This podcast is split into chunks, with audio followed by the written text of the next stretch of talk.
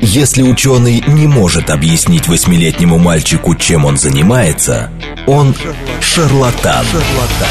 В ярком и популярном формате мы знакомим слушателей с интересными фактами из мира науки в программе «Ученый свет». свет. Программа предназначена для лиц старше 16 лет. В эфире программа «Ученый свет», в которой мы отвечаем на вопросы об окружающем мире с научной точки зрения. Меня зовут э, Андрей Бычков, я автор ведущей программы. А, со мной в студии, как я обычно, здесь. Вера Грибанова. Да, надеюсь, нас Здравствуйте. слышно. Всем добрый день. Мне кажется, слышно, да, да. Слышно хорошо, по-моему. да. А, значит, сегодня у нас в гостях Александр Карасев, врач-педиатр-неонатолог, врач клинической лабораторной диагностики, исполнительный директор биомедицинского холдинга «Атлас». Александр, добрый день. Здравствуйте. Да, а сегодня, а, чтобы рассказать, о чем мы будем говорить, необходимо сделать небольшую преамбулу. Давай, давай. Ой, как все сложно. Я даже не знаю, как это объяснить. Короче говоря, а, изначально я очень хотел поговорить об аллергиях, потому что сезон аллергий. Это я еще за неделю до думал поговорить об аллергиях. А потом я подумал... нас... Да я просто замучила, наверное, да. Андрея своей аллергии на этой неделе. Да, а потом, значит... О больном. Я подумал, а у нас уже был врач-аллерголог, а давайте, может быть, поговорим о генезисе аллергии и вообще какие факторы могут провоцировать аллергию. То есть не просто о лечении, там, асид-терапия, что-то такое.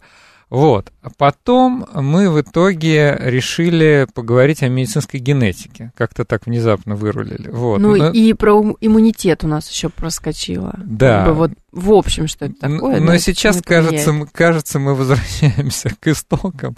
Мы возвращаемся к, и к, а, в частности, к аллергиям и, значит, к факторам развития и к иммунитету. И все это, в общем, объединено общей темой а, о котором мы сегодня... Вот лично я очень хочу поговорить. Я знаю, что наш, на, у нашего гостя есть э, отличная лекция на этот счет. Все-таки предлагаю сегодня поговорить в большей степени про микробиом, микробиоту кишечника. Но мы можем отклоняться, можем говорить про какие-то другие вообще вещи. Задавайте вопросы. Да, мы... Ну что, кратко про аллергию все-таки стоит, наверное, сказать. Потому что Ой, в этом я... году резко зацвели Я, я бы была деревья. очень благодарна, если мы небольшое количество времени ну, давайте. уделим. Ну давайте, да, пять этому. минут про аллергию. Давайте. Раньше считали, что это, ну, она изначально называлась это заболевание, это заболевание сенная лихорадка, вроде как люди, которые общались с сеном, вот приобретали соответствующие симптомы. Нос не дышит, глаза текут, у некоторых даже кашель развивался. Да-да-да. А, с, затем мы перешли в 20 век, и от симптомов мы перешли к изучению молекулярных механизмов, стало понятно, что это иммунная система, что она слишком агрессивно себя ведет. Ну, вот не нужно так просто пить иммуностимуляторы, иногда вот э, мы можем столкнуться с таким заболеванием, как аллергия, это проявление тоже гипериммунной такой э, защиты организма. Вроде бы аллергены не такие вредные, а иммунная система думает, что это абсолютное зло. И есть специфический механизм, который против вот этих растительных белков, против растительных э, таких э, компонентов, которые содержат, содержат белки и углеводы, например, э, пытается выработать защиту. И эта защита настолько сильно работает, работает, что выделяются так называемые медиаторы. Медиатор, как и в музыке, то же самое, усилитель некий такой, который заставляет звучать сильнее. И вот как наши слизистые, коснувшись этой пыльцы, вдруг звучат сильнее, а точнее текут э, слезы, текут ручьем сопли. Почему это происходит? Потому что есть тучные клетки, у них есть гранулы, гранулы выделяются, и вот это вот все заставляет запуститься воспаление. Воспаление – это отек, припухлость, это нарушение функций, барьеров. И, соответственно, если это аллергия, то формируются еще и клетки памяти, формируется еще целый пул механизма защиты, и каждый раз новая аллергия все сильнее и сильнее. И еще есть свойство аллергии, что каждый раз это все больше и больше аллергенов. А, в То отличие есть они новые добавляются, добавляются? Да, настоящие аллергики, у них э, на самом деле нет единой причины, как же аллергия так возникла. Да, есть пыльца. Безусловно, мы ее убираем, и все хорошо. Кстати, как можно убрать пыльцу, это очистители воздуха, это растения в доме, это поддержание нормального уровня влажности или, например, жить достаточно высоко. Туда пыльца долетает гораздо меньше, чем вот на а, нижних этажах. А, и некоторые люди знают очень хорошо, сейчас появились калькуляторы, точнее такие вот не калькуляторы, а приложения, которые показывают, что сейчас зацвело, что зацветет дальше, каким ветром что принесет. Это очень классная вещь для самоконтроля. Если вдруг появились симптомы, которые не очень похожи на простуду, посмотрите, они зацвели ли деревья, какие-нибудь травы и так далее. Тогда вы сами можете понять, на что это аллергия. Ну и люди иногда выбирают отпуск так, чтобы вот максимальный период цветения березы, который вот сейчас вот уже почти что заканчивается, а в, некотор- в некоторых регионах только начинается, просто провести где-нибудь в другом месте. Поэтому убирать аллерген – это хорошо. Но на самом деле, если мы посмотрим статистику, самая частая аллергия – на клеща домашней пыли. Это такой микро, маленький такой вот э, жучок, который поедает наши остатки, которые с нас сыпятся денно и ночно. А, и, соответственно, если мы хотим вот э, от этого избавиться, то, э, как правило, и всем аллергикам даются рекомендации. А, во-первых, только синтетические э, постельной Они принадлежности, угу. минимум ковров, хорошо убираемые поверхности, нормальная влажность воздуха, очистители воздуха и, все, и далее везде. А, хороший пылесос, который не перемалывает а, пыль в еще более мелкие компоненты, а действительно удерживает. Некоторые пылесосы имеют класс специально для аллергиков, вот это такая основная рекомендация. Ну а, а если мы сейчас говорим уже про современную медицину, практически каждый человек думает, что есть таблетка, и вот эта таблетка должна помочь. Реклама говорит нам, что вот любая там, любой антигистаминный препарат вылечивает от аллергии. На самом деле нет, он убирает самую-самую последнюю фазу, иммунная система также агрессивно работает, также нарушаются барьеры, но таблетка делает чудо, вот это проявление убирается. На самом деле надо понимать, что аллергия не вылечивается таким образом раз снимаются симптомы.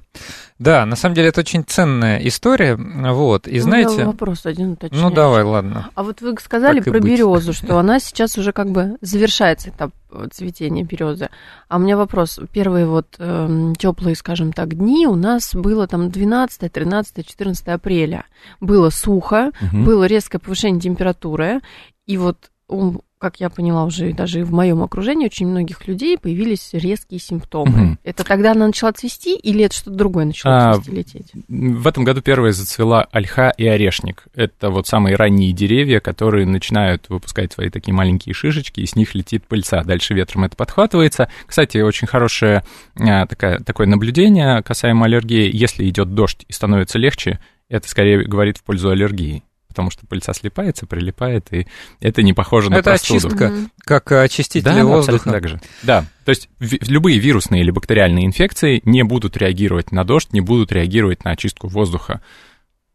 Все понятно. Слушайте, а, да, во-первых, э, наши слушатели уже э, прочекали, что у нас сегодня доктор в гостях, и уже спешат задать ему вопросы. И это правильный подход, наверное. Пользуйтесь возможностью. Мы, собственно, для этого приглашаем 1 специалистов. мая в прямом эфире, между прочим, а, в студии. Ребята, мая. пишите, уникальная возможность. Да, в общем, смс номер 8 925 4 восьмерки 94 8 или телеграм говорит МСК-бот. Но я хочу, чтобы все-таки вот картина сложилась, потому что у нас э, в, ровно год назад, как раз тоже в мае, была Ольга Жоголева, замечательная, может, не знаю, слышали про нее, а, аллергодок, она ведет проект из Санкт-Петербурга, замечательный аллерголог.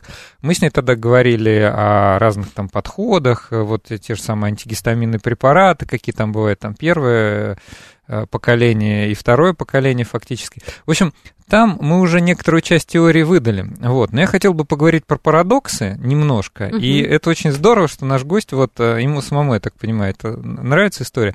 Вот смотрите, антигистаминный препарат снимает Э, проблему на, уже на, на последнем этапе. Ну, он просто фактически такой симптоматический препарат, да, он просто, так сказать, он антигистаминный, да, он прекращает выработку гистамина, да? Да, чтобы, чтобы отека не возникало. Но иммунный механизм работает, конечно. Да, вот. А получается, что э, вроде как мы говорим, что надо избежать, э, значит, аллергенов, надо фильтровать воздух, а с другой стороны мы знаем о существовании такой осид-терапии, которая заключается, наоборот, угу. в небольших в, небольших, в небольшой дозировке добавления как бы вот этого самого аллергена, да, вот э, нет ли тут парадокса, угу. вот, и, да, Раньше считалось, что иммунная система может только приобретать э, те антигены или те неприятности, с которыми она столкнулась, и реагировать на них. То есть с течением жизни наш иммунный ответ накапливался, и готовность ответить на любую или инфекцию, или аллерген должны были увеличиваться. Но на самом деле э, уже так,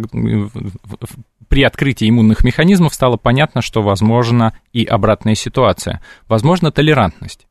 А, про толерантность мы узнали по специфическим так называемым Т-регуляторным лимфоцитам. Это очень маленькая популяция, а, менее 1%. И вот если уже клетка готова, например, убивать какой-нибудь грибок, уже там иммунная клетка готова, приготовила весь арсенал а, окислительного стресса, различных ферментов, короче, клетка-убийца.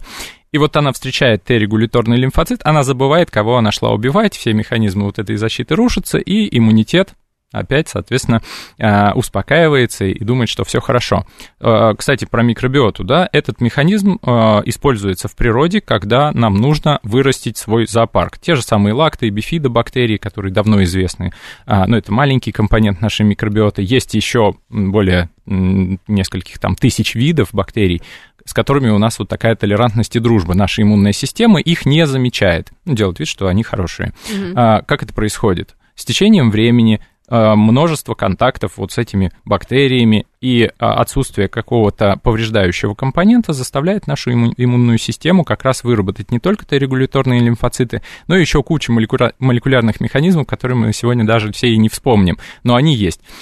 Классно, что было показано те же самые лактобактерии, если они в достаточном количестве присутствуют у человека, то э, эффективность той самой асид-терапии, которая на самом деле около 30%, можно повысить до 50-60%. О, это а, уже серьезно. Да, на самом деле, когда вот я прихожу к какому-нибудь врачу-иммунологу, он мне начинает сразу же рассказывать, как я умею лечить аллергию, как у всех все проходит. Ну, я открываю какую-нибудь научную публикацию и сразу же смотрю, что у данной группы людей, которых там объединили более 400-500 там, пациентов с одними и теми же симптомами, одинаково полечили, вот так я и могу посмотреть, как врач эффективность, а скольким процентов моих пациентов эта же методика также поможет.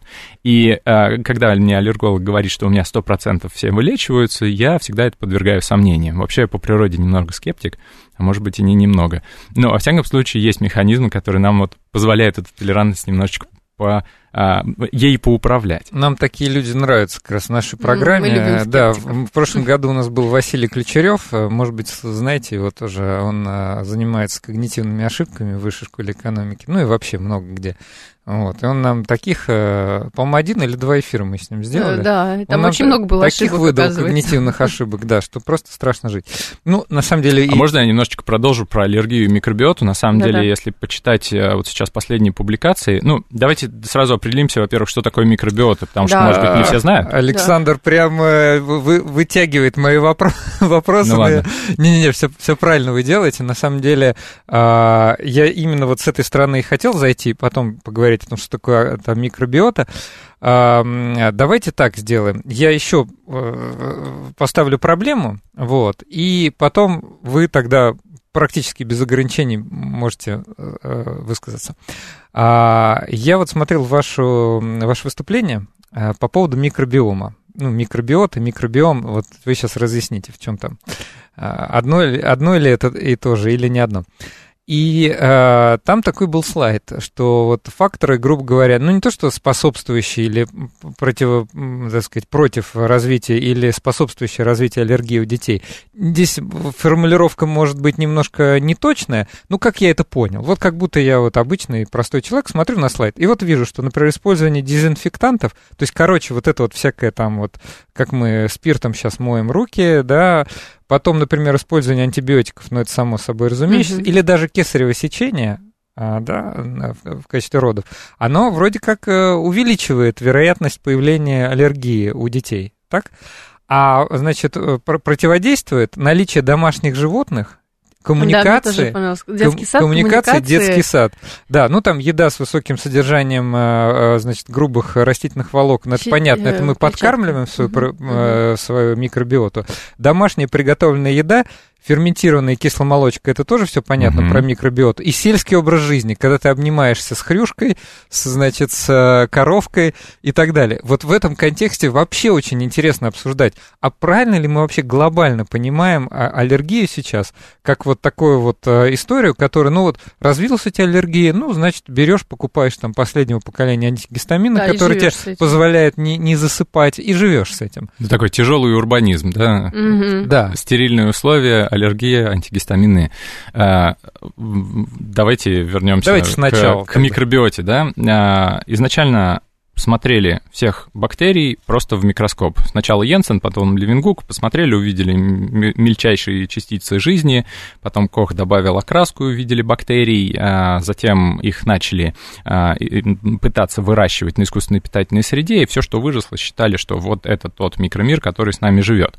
Но сделали одну когнитивную ошибку, то что а, не факт, что а, бактерия живет на искусственной питательной среде, это все то, что живет у нас. Некоторые бактерии, как мы сейчас знаем, не умеют жить на искусственной питательной среде, и с помощью вот такого посева, который иногда врачи, к сожалению, моему, э, собственно, рекомендуют пациентам, анализ на дисбактериоз, они видят, ну, в лучшем случае, в лучшей лаборатории 30 каких-то видов бактерий, а на самом деле там тысячи. Ну, просто Мгм. большая часть, они не умеют при контакте с кислородом дальше жить. Они не умеют жить на искусственной питательной среде. они, И поэтому а, ага. на чашке Петри, на этой вот питательной среде, мы имеем возможность оценить только те виды, которые умеют жить на этой чашке Петри. И раньше считалось, что и шерихия колика, кишечная палочка, это основной житель нашего кишечника, и м, ничего другого почти что там нет. Ну, лактобифидобактерии. И вот сейчас есть. мы абсолютно в 21 веке поменяли представление. На самом деле началось все в 79 году. э, Такой есть Карл Вёзе, он э, начал смотреть генетический анализ бактерий, кто кому является родственником, вот как сейчас в криминалистике этот метод используется. И стало понятно, что вот эта классификация по внешнему виду, ну, есть палочки, есть э, шарики, койки, соответственно, есть различные там винтообразные, пружинкообразные бактерии, вот чисто внешний вид. А есть те, которые вроде похожи на грибки, ну вот выглядят они как грибница. Ну, решили их грибкам и перечислить.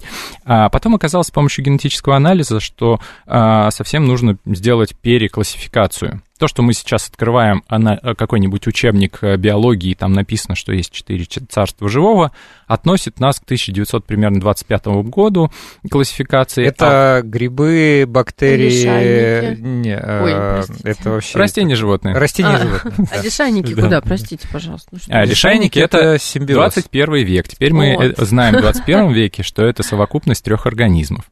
Спасибо. водорослей и двух видов грибков. А, Соответственно, переклассифицировали все это дело, поняли, что большую часть микромира а, мы не имели возможности выращивать на искусственной питательной среде, и мы их не видели, поэтому сейчас появился термин микробиот. Это совокупность всего живого в одном кусочке, в одном локусе. Александр, Это может быть Да, земля, кожа, кишечник, зубы, нос. Везде есть свой микромир, ну, можно его назвать микрозоопарк такой. Вот он везде присутствует вокруг нас. Даже на памятниках мы недавно сделали исследование, посмотрели, кто там живет. Там тоже свой микромир. М, Интересно.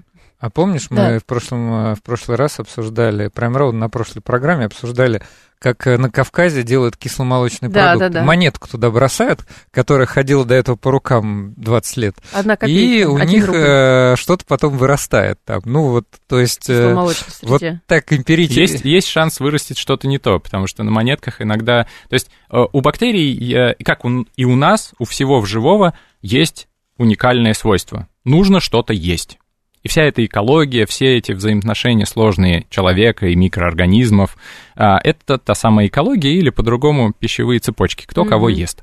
Бактерии помогают нам разлагать то, что мы не умеем, дают нам часть питательных веществ, и если эта бактерия вдруг почему-то оказывается на монетке, и почему-то она переносится, то у этой бактерии Что есть свой ест, биологический интересно? смысл. Может быть, она патогенная, и ей нужно от одного человека переползти к другому, чтобы продолжить свой род, чтобы, да, э, себя воспроизвести и кого-нибудь съесть. Вот у патогенных бактерий есть это свойство. Они переносятся от человека к человеку. И вот, кстати, здесь интересный очень э, момент есть, где мы можем столкнуться с инфекциями. Мгм. Инфекция это то, что вызывается э, различными возбудителями у которых есть свойство вызывать инфекцию. То есть любая бактерия инфекцию не вызывает. А вот патогенные бактерии, например, это делают. А почему этой патогенной бактерии есть такие свойства? Ну, генетика у нее такая. У нее есть специальные инструменты генетические, которые превращаются в определенные белки, токсины, ферменты, которые нарушают нашу жизнь. И именно поэтому на этой монетке, скорее всего, или которые, допустим, мы где монетку возьмем, на рынке, в магазине, ну, да. там, где есть человек. Человек, да. который может немножечко не соблюсти правила гигиены, немножечко не руки вымыть не руки, помыть. отдать нам вот этой грязной рукой, носитель кишечной инфекции, например, эту монетку. Ну и мы получим злополучную бактерию с генетикой, которая нас пытается будет, съесть. И будет жить в кисломолочном продукте. Да, но тут, э, конечно, ой, столько всего интересного. Я говорю, Александр рассказывает очень здорово, правда, приятно слушать. Он много данных, но я просто сейчас боюсь. Вот я, я себя представляю в качестве слушателя. просто может такое быть э, немножко вау, вау-эффект от большого количества всяких фактов. Предлагаю такие черты подводить, да. Первое – а давайте скажем, что а, сейчас по современным научным данным, а, современной, так сказать, научной медицины, в том числе там evidence-based, очень важная вещь – это микробиом кишечника, он же микробиот. Раньше называли микрофлора, потом оказалось, что там не только флора, но еще и фауна. Вот. И в итоге, да, целый зоопарк. Решили их объединить, потому что сейчас там археи, значит, бактерии, вирусы. Э, грибы. Грибы, да. В каждом из нас живут грибки, не надо, кстати, этого бояться. Это прям очень большое заблуждение. Мне прям каждый второй обращающийся ко мне, помогите. Вот вы знаете все про микробиоту, у меня нашли грибки мне их надо срочно убить, мне нужно применить антикандидный протокол какой-то сейчас ага. в э, соцсетях летает, что всех грибков нужно убить. Мы когда делаем анализ сложный, да, вот э, Кстати, всего я живого. встречалась с таким, мы, люди, которые, мы извините, что перебил. в 100% э, образцов видим те самые грибки угу. кандида. Это нормальный ага. наш житель. И у человека, если нет проблем с иммунитетом, прям угу. иммунодефицит, эти грибки живут спокойно. это нормально. И наша иммунная система им всегда скажет, что, ребята, мы рядом. Живите. Инфекцию вызывать не надо. Если иммунитета нет, то грибки может превысить свою крити- критическую массу, и, соответственно... Но почему же люди получают э, выгоду или какие-то там прям чувствуют, что у них стала жизнь лучше, когда они начали ну, есть что, по антикандидозному этому протоколу? Плацебо, может, да потому что, что просто убрали простые сахара, увеличили количество клетчатки, увеличили mm. разнообразие пищи. Все, этого достаточно, чтобы даже по мнению ВОЗ э, сделать жизнь лучше. То есть ну, вот, вот как интересно. с другой стороны может приходить. Не а надо думаю, травить все грибы в себе, грубо говоря. Я думаю, это другая важная черта, но мне кажется, о ней надо сказать поподробнее, и я предлагаю это во второй половине после новостей. Давайте, знаете, что сделаем? Так, надо значит, мы сказали, вот микробиота, микробиом – это очень важная история, и на самом деле с ней связано такое количество всяких разных штук э, и заболеваний, да, и э, Сейчас есть некие уже представления. Во-первых, увеличивается количество исследований в, в этой области практически по экспоненте. Да, а во-вторых, есть уже довольно твердые, понятные рекомендации, причем там 20 или 40 лет назад, я так понимаю, они были другими. Вот, и мы сейчас эти рекомендации дадим. Но мы же обещали интерактив, обещали э, вопросы mm-hmm. от наших слушателей принимать. Да. Давайте я их просто зачитаю. Может быть, мы на какие-то примем решения сейчас э, прям по ходу дела ответить. Вот. А какие-то, может быть, оставим на вторую половину, или вам станет понятно все. Итак, э, Марина вот сразу написала, как мы произнеси слово аллергии. А правда ли, когда аллергик спит, рядом появляется аллерген, то никакой реакции? Не возникает. Нет, иммунная система работает круглосуточно примерно одинаково. Замечательно. Деревенский парень. С возрастом можно, можно ли аллергию подцепить? Я здесь.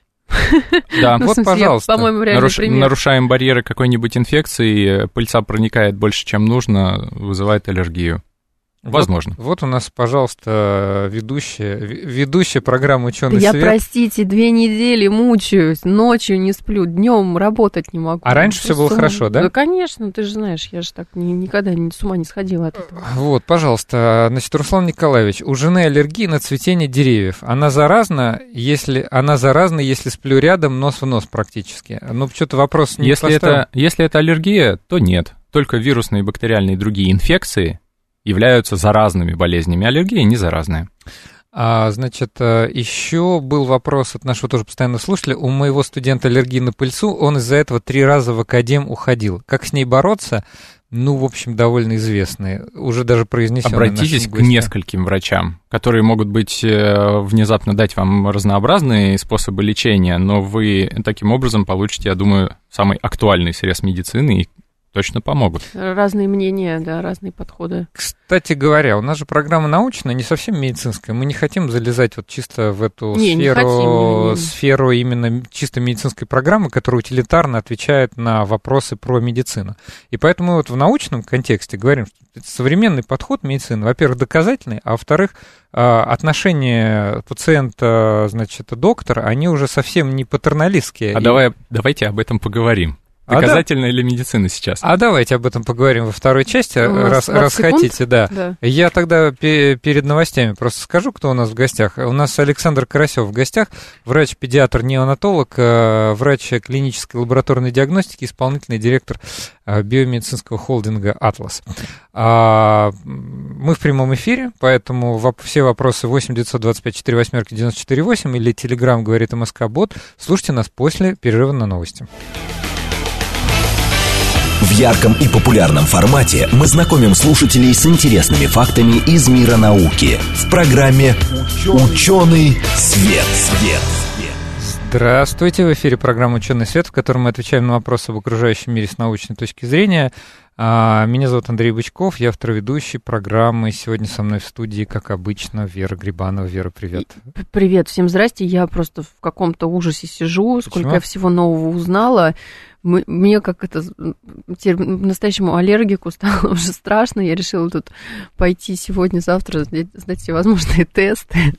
И вообще пересмотреть кардинально Пока свой рано, взгляд на а, свое питание и вообще на все. Рано сдавать тесты, просто начни потреблять э, Что? грубые растительные волокна. Так я вроде потребляю, но... Покорми свой, свой зоопарк.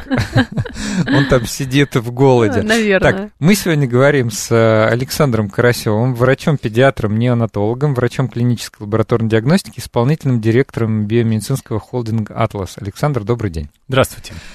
Ой, Александр столько всего знает, столько всего интересного рассказывает, что непонятно, на самом деле, на какой теме сфокусироваться. Но вообще, эм, говорили мы в первой половине про связь аллергии, с, вообще про генезис аллергии, отвечали на вопросы про аллергию, но одновременно затронули тему микробиома, потому что мне она кажется очень важной и давно мы об этом не говорили, а раз программа нас научная, то вы уж не обессудьте, у нас не просто как бы такие вот медицинские советы популярные, как у там у коллег на телевидении или еще там где-то, вот, а мы пытаемся именно вот какие-то дать вещи, которые сейчас являются на острие э, науки, то, о чем пишут научные журналы. Но нам насыпали кучу вопросов, там, как лечить, mm-hmm. как э, чего делать, так что я уж не знаю, что с этим делать. С научной точки зрения. С научной точки зрения, да. А, значит, мы хотим, мы вообще, давайте так, в первом плане мы все-таки сказали, что есть такой микробиом, микробиота, раньше называли микрофлорой, вот, и э, она выполняет вообще важную функцию. А давайте лишь, э, давайте скажем, чем э, плохо, если микробиоте плохо. Какие вообще, так сказать, заболевания есть, на, на которые состояние этого самого микробиома влияет? Угу. Как я уже говорил в первой части программы, вот микробиота — это совокупность живых организмов в какой-то отдельно взятой точке нашего организма, большого. И если мы посмотрим на количество и на разнообразие, то выиграет по всем показателям наш, наш толстый кишечник. А, раньше считалось, что он делает всего лишь две функции формирует то самое, что из нас выходит, и усваивает воду. На самом деле сейчас мы знаем, что основная функция толстого кишечника – это содержание той самой микробиоты, того самого бактериального мира, который нам сильно помогает. И вот э, мы сейчас уже перешли на, как я сказал, генетические методы исследования. Мы теперь прямой метод используем, который позволяет нам в, прям в образце посмотреть, кто же там живет. Э, используют самый неудобный в лаборатории э, биологический материал, и по этому биоматериалу и по этому генетическому методу, который называется 16S секвенирование, в основном и делаются все научные публикации. 90% именно вот в таком сочетании. И, конечно же, есть э, ну, те самые британские ученые, которые начали сопоставлять определенные факты и находить взаимосвязи. Угу. Они старались убрать логический компонент рассуждения, что человек должен устроен быть так, болезнь должна возникать вот так. Они просто стали смотреть ассоциации, и этот метод сейчас все-таки вот такое наблюдение все больше и больше развит в науке. То же самое про микробиоты. Мы стали смотреть ассоциации. А какой портрет микробиоты ассоциирован с какими заболеваниями. И вот сейчас мы уже эм, хорошо знаем 5 заболеваний, с которыми микробиота связана очень очень тесно, даже, может быть, чуть-чуть побольше, уже 7, наверное. А, воспалительные заболевания кишечника.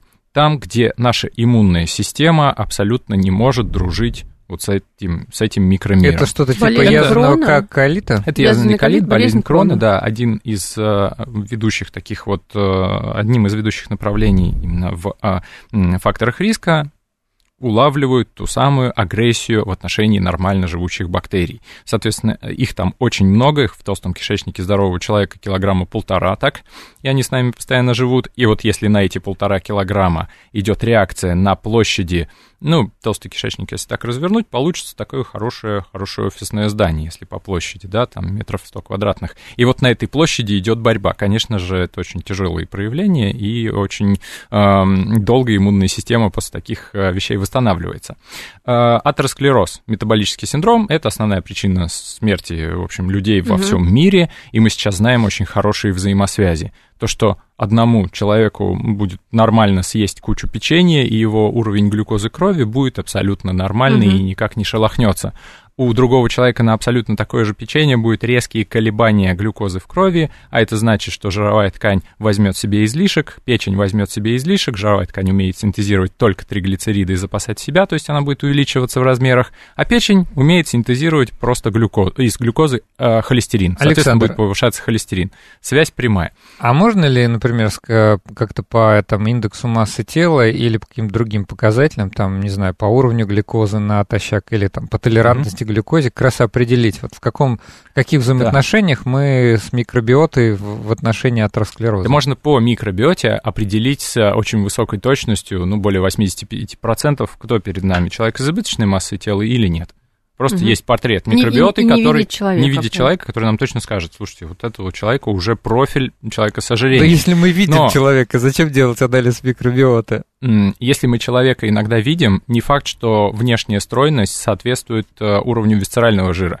Есть mm. такой метаболически активный э, жир, который находится между внутренними органами и брюшной стенкой, например. И, э, соответственно, количество этого жира гораздо хуже, и оно сильнее связано со смертностью, с Качество. меньшей продолжительностью жизни. Висцеральный жир, он э, метаболически активен, превращает половые гормоны в неактивные формы, из мужчин делает женщин, э, ну, в нехорошем смысле слова, вот если у мужчины, например, начинаются такие проявления, что ему все не нравится, прям все его раздражают, прям сил физических нет, он устал от жизни, то это может быть проявление снижения тестостерона. Когда мы делаем анализ на все стероиды, то оказывается, тестостерона мало, а эстрогенов много. Интересный как такое факт. получилось? На самом деле в этом а, участвует как раз а, тот самый висцеральный жир, который и умеет делать Чё, из тестостерона куда, эстрогены. Куда бежать-то? За какой тест сделать в таком случае? Тест, ну, просто тест микробиоты можно сделать, посмотреть, кто же с нами живет. Мы говорили mm-hmm. про заболевания, которые еще связаны. Да. Есть, вот а, еще продолжу тему сердечно-сосудистых заболеваний. Некоторые бактерии умеют делать из красного мяса, лецитина, сыра, яиц или такой добавки, как карнитин, очень токсичное соединение. Оно называется триметиламин. Наша печень пытается из него, от него избавиться, окисляет его, соединение называется ТМАО, и оно напрямую повреждает эндотелий. Если есть повреждение эндотелия плюс колебания глюкозы, то формируется на этом месте атеросклеротическая бляшка. Угу. Если бляшка сформирована, это еще не очень страшно, но если она приобретает форму нестабильной, она становится шероховатой, вокруг нее начинается турбулентное движение крови, то есть с завихрениями, с соударениями эритроцитов, тромбоцитов, то это Там источник тромб. тромбоза. И дальше инсульт-инфаркт. Связь с микробиотой тоже прямая. У некоторых людей категорически нам нужно прям убрать избыток красного мяса. Вот как рекомендует ВОЗ, это примерно 150 грамм э, красного мяса два раза в неделю всего лишь. Одна порция 150 грамм. Если мы пойдем в ресторан и нам положат какой-нибудь стейк, он явно будет больше. А порции. как же ЖДА, железодефицитная анемия, которая... А вот как раз это количество и достаточно для людей старше 45 лет, чтобы поддерживать количество белка и железа в нормальном Всё, состоянии. переходим на двух, э, не, двух раз в неделю питание Ну да, мяса ну некоторые люди, грамм. как э, вот если не знаем профиля микробиоты, некоторые люди нормально умеют переваривать и избыток белка. Угу. Так что это все очень индивидуально. Мы переходим к такой вот, раньше она называлась персонализированной медициной, uh сейчас ее называют precision medicine. Я ее перевожу на русский язык как э, измеримая медицина. когда мы стали не только измерять, э, ну, не измерять, а просто говорить какая-то качественная связь. Вот микробиота плохая, значит, у вас будет там инфаркт. Нет, мы можем измерить уже э, степень влияния у каждого человека. Так и до биохакинга недалеко. Э, Биохакинг нет. это эксперименты а, на а, себе, кажется, да? А, а микро, да, да. микротобиота, вот просто как я поняла, во рту одна, да. в кишечнике другая, в желудке третья. Да, чем а ниже... про какую мы говорим-то? Какой а, тест? Откуда основном, тест берем? В основном а, э, самое большое влияние было замечено от микробиоты толстого кишечника. Это mm наш основной резервуар, и все силы э, исследовательские в основном направлены на этот орган и на эту локацию. Я прошу прощения, а как тест знать? Да, просто пойти в туалет, специальным образом собрать э, кусочек э, кала, поместить его в пробирку с консервантов, чтобы он не испортился, чтобы в лаборатории его а, действительно также исследовали, как он был из того самого. А, ну, звучит, а, кстати, безболезненно и, довольно. Все, и дальше генетический Совершенно анализ, извлечение ДНК тотально происходит. Дальше, соответственно, мы смотрим фрагменты, которые характерны только для бактерий, так называемый 16S фрагмент ДНК. И дальше с помощью биоинформатики мы уже можем посчитать количество различных видов, э, родов, семейств, посмотреть их соотношение, дальше посмотреть их какие-то функциональные свойства, а кто же умеет э, защищать нас от ожирения. Там какая-то бактерия такая с интересным названием акермансия. Она живет в пристеночном слое разрушает наш муцин. Таким образом, он обновляется постоянно. И у людей абсолютно стройных эта бактерия в достаточно большом количестве. А у тех, у кого избыточный вес, этой бактерии практически нет. А как ее посадить-то туда? А, Я бактерии, извиняюсь, разместить в зоопарк вот. можно? А, есть пробиотики. Это как раз а, те бактерии, которые мы можем перенести или с продуктами питания, или с а, лекарственными препаратами, или с БАДами. А есть те, которые в препараты так и не дошли. Но ну, мы не научились их выращивать, не умеем их переносить, соответственно, они заселяются у нас с течением жизни. И вот то, что вы правильно сказали, общение с животными, сельский образ жизни, он-то как раз и увеличивает разнообразие микробиоты. На самом деле есть один результирующий, самый главный показатель, это разнообразие. Не сколько штук э, живет у нас э, там видов бактерий. А сколько видов? А, ну, а, а есть э, специальные индексы, такой индекс Шеннона, например, сколько их и как равномерно они представлены в одном сообществе. И вот этот вот показатель является действительно ключевым, он связан с нормальным сном или с депрессией, с преждевременным старением, с преждевременным э, ухудшением состояния как раз у тех самых половых гормонов их уровней, с воспалительными заболеваниями. А системное воспаление, как мы сейчас знаем, является основным компонентом старости. Если мы останавливаем системное воспаление, то мы отдаляем нашу старость и э, итоговое событие. Поэтому, э, если микробиота у нас разнообразна, и мы ее поддерживаем, это разнообразие, то мы действительно очень эффективно боремся со старением. Но сразу возникает вопрос, а как э, поддерживать разнообразие этой микробиоты? И вы уже говорили про волокна. Угу. Вот важно понимать, что когда мы идем в какой-нибудь магазин э, и видим перед нами какая-нибудь баночка, и на ней написано пищевые волокна, мы можем почитать состав, там в основном отруби. Это так. в этом растении, в этих отрубях содержится 2-3 вида всего лишь этих пищевых волокон. Пищевые волокна это углеводы, очень длинные цепочки, а, те, которые встречаются и в растительном, и в животном мире, например, хитин. В азиатских странах вообще принято сверчков есть э, вместо семечек. А хитин тоже Хитин подходит? тоже пребиотик. Пребиотик, пребиотик. Это, это как раз волокна. Угу. Это просто, можно сказать, синонимы. И вот к пребиотикам относятся волокна с длинными цепочками, из которых мы не умеем абсолютно усваивать никакую энергию или пользу. Они доходят до тех самых дальних отделов кишечника, где микробиота начинает нормально их ферментировать. Нормальное ферментирование – это то, что они из этого извлекают в себе энергию и нам делают много всего полезного. Но есть такие короткоцепочечные жирные кислоты, они являются для нас тоже энергетическим субстратом. И клетки кишечника питаются, и клетки мозга питаются этими короткоцепочечными жирными кислотами. Таким образом, когда у нас возникает дефицит глюкозы, ну, не съели мы эту печеньку вдруг. Угу. Многие из нас могут это выдержать, и мозг продолжает работать. А, это связано с тем, что он может потреблять этот субстрат. То есть микробиота позволяет нам выдержать долгие периоды без, голода. Понятно, без еды. Угу. Да. А, сейчас мы знаем, что вот интервальное голодание, оно тоже, безусловно, полезное, так же, как средиземноморская диета. Она достаточно разнообразная, в ней большое количество тех самых пищевых волокон, и самое главное, разнообразие этих пищевых волокон тоже высокое. Если мы посмотрим на страны долгожители, Япония, Италия, например, что Италия долгожители? Да, вообще-то, вообще-то она сейчас на втором ну, месте. по-моему, да, там довольно Они большой едят процент. пасту. Они пьют кофе с, капучино, то самое. Ну, вино, да? А, а в чем же секрет? А японцы работают как заведенные. И там, и там очень большое разнообразие питания и очень большое количество пищевых волокон. Почему я здесь хочу с вами поспорить? Когда я была в, в Японии, мне не показалось, что там разнообразие пищи. Мне как раз показалось, что ну вот как-то все за неделю мне уже надоело. Вот эти вот, э, ну, разнообразие как мне показалось, условное. Ну, рис ну, с одним, подумаем. рис с другим. А, вот давайте там а, э, рисовая э, лапша. Рецепт от Александра Карасева, как сделать пищу максимально разнообразной. Да. О чем нужно вспомнить? Подумаем о растении, вспомним его надземные части. Листья. Там есть целлюлоза всякие, там да, другие компоненты. Эм, есть зерна. Угу. Их можно прорастить, тогда там витаминов будет ну, гораздо-гораздо больше. Да, да, да, просто в них будет еще там штук 5 типов волокон. А, дальше подземные части растений. Угу. Они бывают либо корнеплоды, либо клубни. Это два разных вида. Если мы посмотрим список продуктов с высоким гликемическим индексом, ну, тот, который вызывает сахарный диабет, те, которые э, на, нами не очень хорошо усваиваются, ну, туда войдет картофель.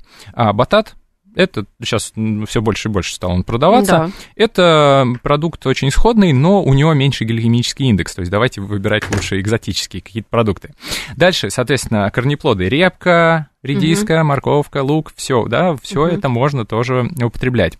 Потом вспомним про грибы. Это бананы, это определенный вид э, волокон. Он очень уникальный, и если его совсем не будет, то некоторые бактерии просто от голода умрут. Их не будет у нас. Поэтому, чтобы поддерживать... надо есть грибы? Да. А, ну, какие? Круто. А, ну, а любые. А даже если это будут продукты брожения какой-нибудь там, ну, скажем, ну да, возьмем хлеб на естественной закваске. Там будут все эти э, компоненты дрожжевых грибков, они угу. потом будут Сыр в печи. Плесенью. В том Сыр числе. Плесенью, да. Правильно, да. И, и обычные грибы. Водоросли.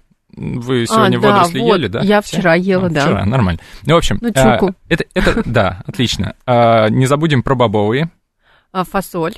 Фасоль, ну а, да, вот. Нут. Да, в том числе.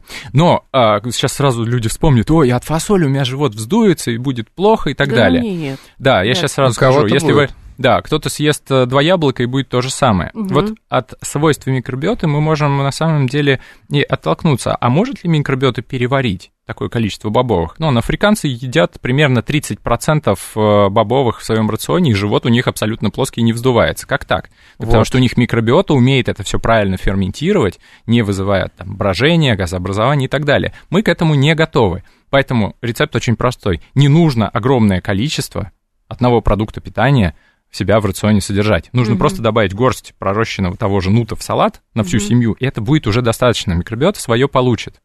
А, и, собственно, вот если мы говорим про овощи и фрукты, да, они все разнообразные уже, а, я считаю, что еда должна быть максимально разнообразной не только по цвету, есть такой Eat the Rainbow, да, должны быть продукты питания в неделю абсолютно разных цветов.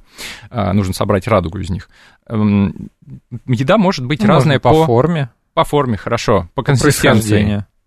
Ну, в смысле, там Да, да, из, из Азии, с севера и так далее, да. Мор, морожка с э, дурьяном, да. А, но еще и по консистенции. Угу. Вот а, она, еда может быть слизеобразная, какой-нибудь холодец, какие-нибудь хрустящие вещи, сухарики О, из плодового хлеба, чипсы, да пусть Пусть они будут кукурузные чипсы, еще, кстати, один вид волокон.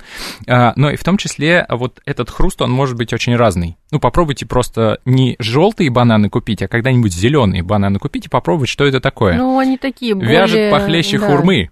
Но да. вспомним, что много есть его не надо, просто четвертиночку съешьте и попробуйте, что это такое. Ну, а вот, вот принципы, хурма, которые например, мы можем... Тоже. В общем, чтобы наши слушатели немного, как это сказать, Сейчас обед, кстати, вздохнули, ребят. да. Хочу сказать, что мы просто, смотрите, а, такая тема, что по современным представлениям а, микробиота, она, видите, с ней, с ней связано, с ней связано очень много с проблемами с микробиотой, связано большое количество других проблем, а, которые, так сказать, материализуются в виде заболеваний, которые многим, к сожалению, известны. Вот. И для того, чтобы этот самый микробиот чувствовал себя хорошо, ее надо кормить э, разнообразными продуктами. Вот об этом говорит наш гость. На самом деле много вопросов э, прилетело. А, давайте, может быть, Давайте так, я сейчас еще от себя задам несколько вопросов, э, которые я себе изначально написал, потому что это тоже нечто новенькое, что мы это вообще никогда в нашей программе не обсуждали. Например, из э, вебинара Александра я узнал, что, например, фруктоза это плохо. Да, это продукты для диабетиков. Если вы хотите приобрести диабет второго типа, идите купить себе фруктозу и добавляйте ее вместо сахара. Это основ... одна из основных причин возникновения сахарного диабета. Но вот такие вот заблуждения в 20 веке в медицине существовали. Из логического, кстати, подхода, что это не глюкоза, глюкоза в крови повышается, значит, это диабет, давайте заменим ее на фруктозу. На фруктозу. Сейчас мы знаем сложные механи... механизмы именно молекулярные, что фруктоза заставляет печень перерождаться, а, образовывать огромное количество скопления жировых э, различных включений, и после этого толерантность к глюкозе нарушается. А пробиотики вообще работают? Э, просто э, поясню свой вопрос. Не получилось ли так, что, как бы тут слово подобрать, чтобы никого не обидеть, очень массированная телевизионная реклама различных средств, там йогурты, не все йогурты одинаково полезны, разных там производителей – потом был обратный, э, так сказать, обратная волна отрицания, что это на самом деле ничего не работает, что надо просто есть разнообразную пищу, там, не знаю, условно, не не пить эти бутылочки, mm-hmm. опять же, боюсь бренды назвать. А, да, давайте значит, без брендов. Да. Вот э, обращайте внимание, если покупаете, не все йогурты одинаково полезны. Отличный слоган, который можно применить всегда. Почитайте состав, посмотрите, сколько там углеводов. Вы ну, иногда удивитесь, может быть, кстати. вы удивитесь, что в 100 граммах Почему? иногда добавляют 14-16 грамм сахарозы.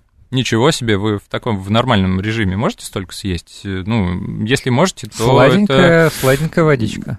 А, да, ну как То есть, получается, надо есть йогурт э, не сладкий. Что касается пробиотиков, это всем известные бифиды, лактобактерии. Их всего в мире, по-моему, насчитывается ну, меньше, менее двух десятков бактерий, которые применяют в промышленности. Чтобы защитить патентами, различные компании придумывают штаммы, внося какие-то минимальные изменения, но в целом биохимические пробиотики друг на друга похожи. Они умеют расти угу. при кислороде. Их легко угу. вырастить в чашке Петри. И потом посадить да. в высушенном виде. Зачем, чем же эти бактерии и почему они эффективны? На самом деле есть доказательная база, что пробиотики позволяют э, действительно уменьшить симптомы антибиотикоассоциированной диареи, убрать это побочное действие.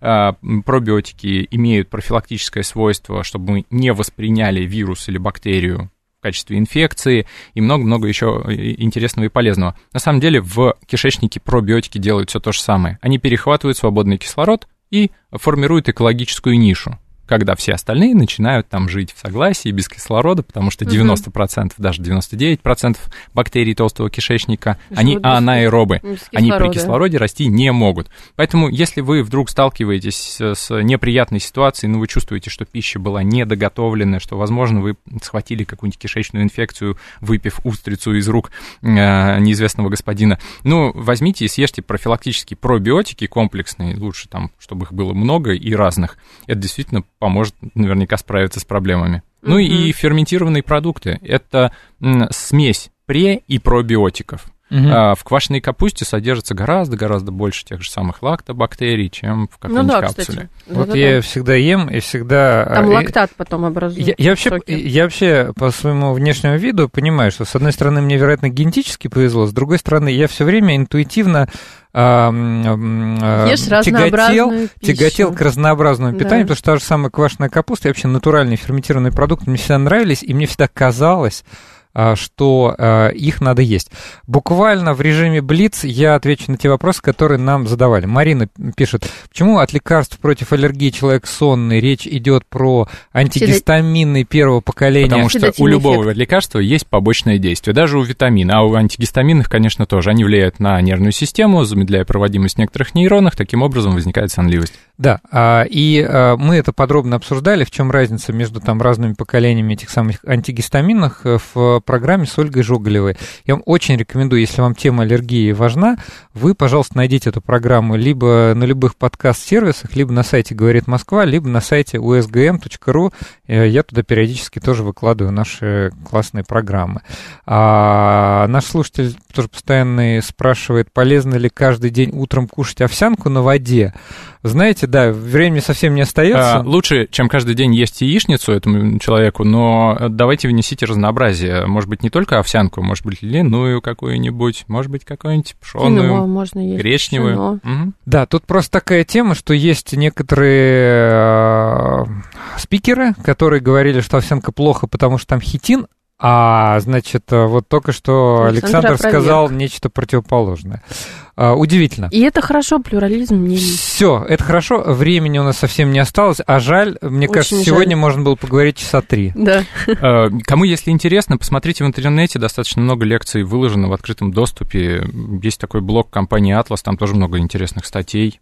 Следите за нашими эфирами. Спасибо. Спасибо. Александр Карасев, врач-педиатр-неонатолог, врач клинической лабораторной диагностики, исполнительный директор биомедицинского холдинга «Атлас». Всем пока, до следующей субботы. Всего хорошего.